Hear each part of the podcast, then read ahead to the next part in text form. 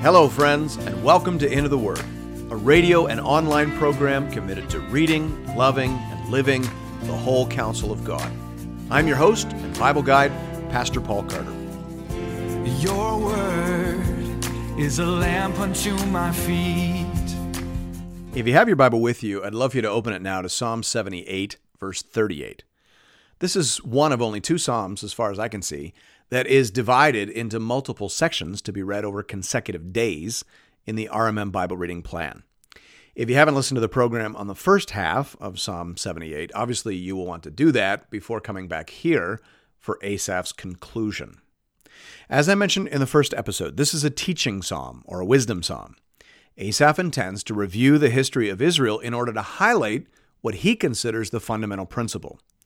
He's focused on the period of history stretching from the Exodus to the Davidic dynasty, and he is particularly interested in how Ephraim lost primacy among the tribes to Judah. At the end of the book of Genesis, which would be just prior to the period of the Exodus, Joseph was clearly at the top of the pile. Jacob had assigned Joseph a double portion, a double blessing. And that's why we talk about Ephraim and Manasseh as opposed to speaking about the tribe of Joseph. Joseph's slice of the pie was doubled. So he was at the top and he was literally swimming in blessing and favor. And yet, by the time of Asaph, Ephraim and Manasseh were in steep decline, and the tribe of Judah had gained ascendancy. So Asaph is watching some fall and others rise and he's asking the question what hand and what factors lie behind it all? J. Alec Motyer offers this analysis of Psalm 78 as a whole. Behind their defeat lay disobedience, and behind their disobedience lay forgetfulness. This, in a nutshell, is Asaph's explanation of the enigma of history considered from the human point of view. Closed quote. Now, that's an important phrase for us to flag from the human point of view. Asaph's review has two dimensions to it. He is thinking about the human factor and he is thinking about the divine factor. He's reading history so as to figure out what it is that we do that is responsible, humanly speaking, for our relative power and prosperity. But then he's also looking at who God is and how God acts in these same stories in order to understand his essential character and nature. And that's why you read the Bible. In the opening sentence of Calvin's Institutes, he says, Our wisdom, insofar as it ought to be deemed true and solid wisdom, consists almost entirely of two parts the knowledge of God and of ourselves. Closed quote. So, Asaph would have fit in very well in Geneva. He is reading history and he's looking for the right two things. As I mentioned in the first episode, Asaph offers two parallel reviews of history. The first one looks at the Exodus and the desert wandering, and this second one, which we'll look at today, looks at the Exodus, the wandering, and the conquest. So he repeats and extends his summary. And that's a very common Hebrew technique. In this second extended review, there is more emphasis on who God is and how God responds to our forgetfulness and rebellion. Hear now the word of the Lord, beginning at verse 38. Yet he, being compassionate, atoned for their iniquity and did not destroy them. He restrained his anger often and did not stir up all his wrath. He remembered that they were but flesh, a wind that passes and comes not again. How often they rebelled against him in the wilderness and grieved him in the desert. They tested God again and again and provoked the Holy One of Israel. They did not remember his power or the day when he redeemed them from the foe, when he performed his signs in Egypt and his marvels in the field of Zoan. Now, as I mentioned in this section, the emphasis shifts a little bit toward the consideration of who God is toward us in our forgetfulness and rebellion. Yet he, being compassionate. So, God is presented here as being compassionate and merciful and affected by the rebellion of his people. Look at verse 41. The ESV has this as they tested God again and again and provoked the Holy One of Israel. Now, the Hebrew word translated by the ESV as provoked is tava, to make a mark. So, God was not unaffected. It, it made an impression on him, dare we say. What, what they did had an impact on God. But we have to look at the context to ascertain precisely what that impact was. The New American Standard actually translates the last half of verse 41 this way it says, They pained the Holy One of Israel. Willem VanGemeren is very helpful here. He says, humanly speaking, Israel as a child caused great trouble to his heavenly Father in the wilderness. The Lord had shown his fatherly care in Egypt and in the wilderness. In turn, the Lord had expected his people to sanctify his holy name in an everlasting remembrance, in the sense that Israel would proclaim, speak about, and sing praises to his name.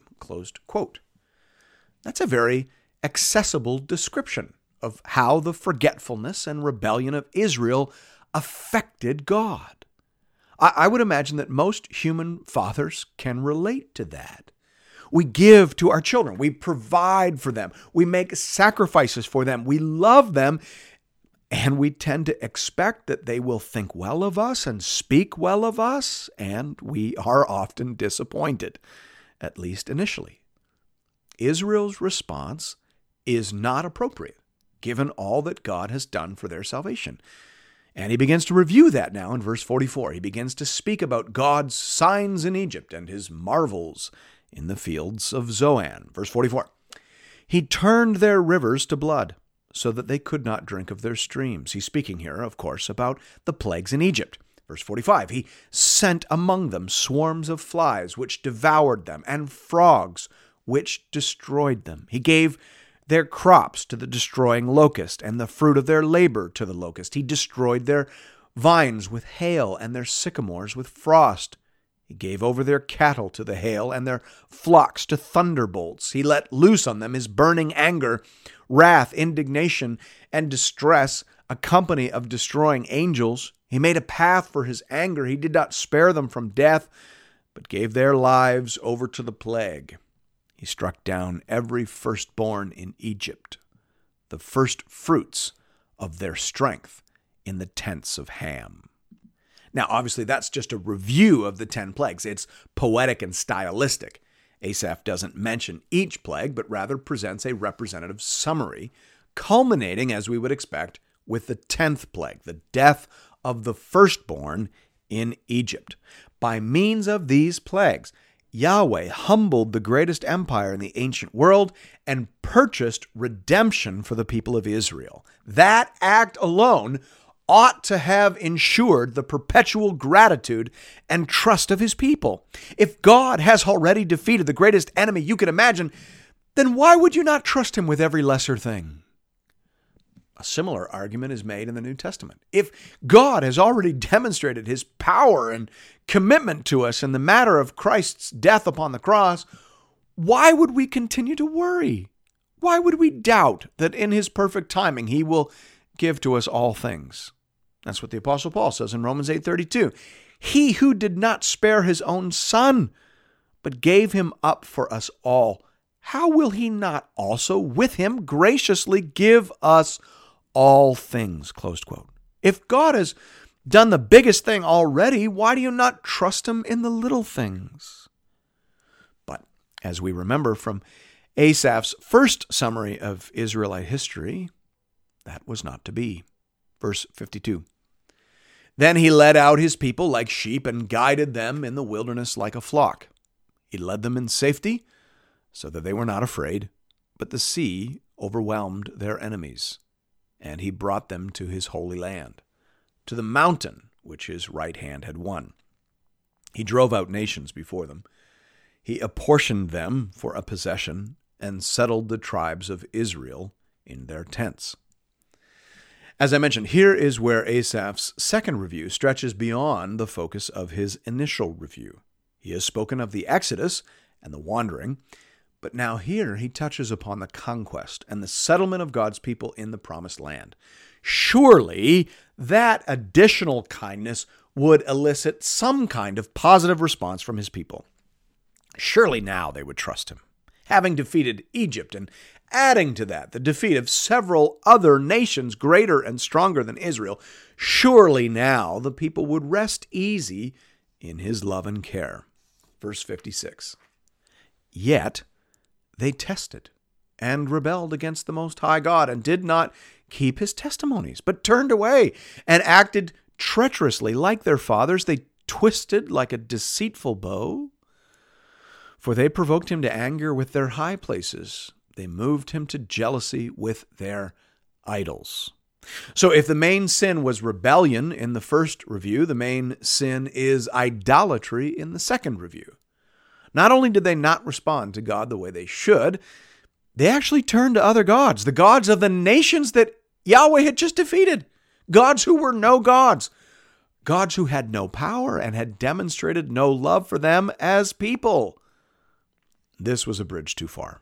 Verse 59 When God heard, he was full of wrath, and he utterly rejected Israel. He forsook his dwelling at Shiloh the tent where he dwelt among mankind, and delivered his power to captivity, his glory to the hand of the foe. He gave his people over to the sword and vented his wrath on his heritage. Fire devoured their young men, and their young women had no marriage song. Their priests fell by the sword, and their widows made no lamentation. Machir explains here Shiloh was the religious center during the Ephraimite supremacy. The psalm returns here to its starting place in verse 9, the defeat of Ephraim. Close quote. So again, this has been Asaph's primary interest all along. He is David's choirmaster. He is a religious official in an Israelite dynasty that the reader of Genesis and even Exodus would never have anticipated existing. How did we get here? Why is a shepherd boy from the tribe of Judah sitting as king on God's holy mountain? That is the question that Asaph is trying to answer and trying to highlight and make evident to us. The answer, humanly speaking, thus far would seem to be that Ephraim was arrogant and ungrateful. They did not appreciate or remember or honor God as they should have. The Lord is not mocked, He is not dishonored. He is compassionate, but he is not weak. He is capable of severity, and though slow to anger, his wrath is unendurable. Ephraim played with fire and was burned. And yet the Lord was not done with his people. Verse 65. Then the Lord awoke as from sleep, like a strong man shouting because of wine, and he put his adversaries to rout, he put them to everlasting shame. He rejected the tent of Joseph. He did not choose the tribe of Ephraim, but he chose the tribe of Judah, Mount Zion, which he loves. He built his sanctuary like the high heavens, like the earth, which he has founded forever. He chose David, his servant, and took him from the sheepfolds. From following the nursing ewes, he brought him to shepherd Jacob, his people, Israel, his inheritance. With upright heart, he shepherded them and guided them with his skillful hand. Here is illustrated another psalm, Psalm 30, verse 5, which says, For his anger is but for a moment, and his favor is for a lifetime. God did judge. His wrath was awful and severe, but the cloud passed. His strange work was done, and his favor endures for a lifetime. He meets our sin and our rebellion with grace. He gave his people a shepherd who trembled before the word of God. It was David that represented the climax of this psalm for Asaph. David was God's mercy that triumphed over judgment. But of course, reading as we are on the other side of the incarnation, the cross, and the empty tomb, we know that this psalm ultimately pointed forward to David's greater son, who, like Asaph, brought out the true and hidden meaning of history. All who forget who he is And what he has done will end up like the generation in the wilderness. Their years will vanish like a breath, and they will end their lives in terror. They will not enter his rest. But all who receive him, all who remember him and respond to him as they should, will find in him the bread of heaven, the water of life, the land of promise, the joy of his presence, and favor forevermore. Thanks be to God. And thank you for listening to Into the Word. If you are interested in additional resources or previous episodes and series, you can find those over the website at www.intotheword.ca. Of course, the easiest way to make use of all the material we have at Into the Word is by getting a hold of our app. You can find that at the Apple App Store or Google Play, and it very helpfully organizes all the materials that we've produced over the years. You can also connect with us on Facebook, and I hope that you do that. We have a growing community of Bible readers over there, and we post daily encouragements, conversation starters. I'd love to see you there. And I hope to see you again real soon, right here, for another episode of Into the Word.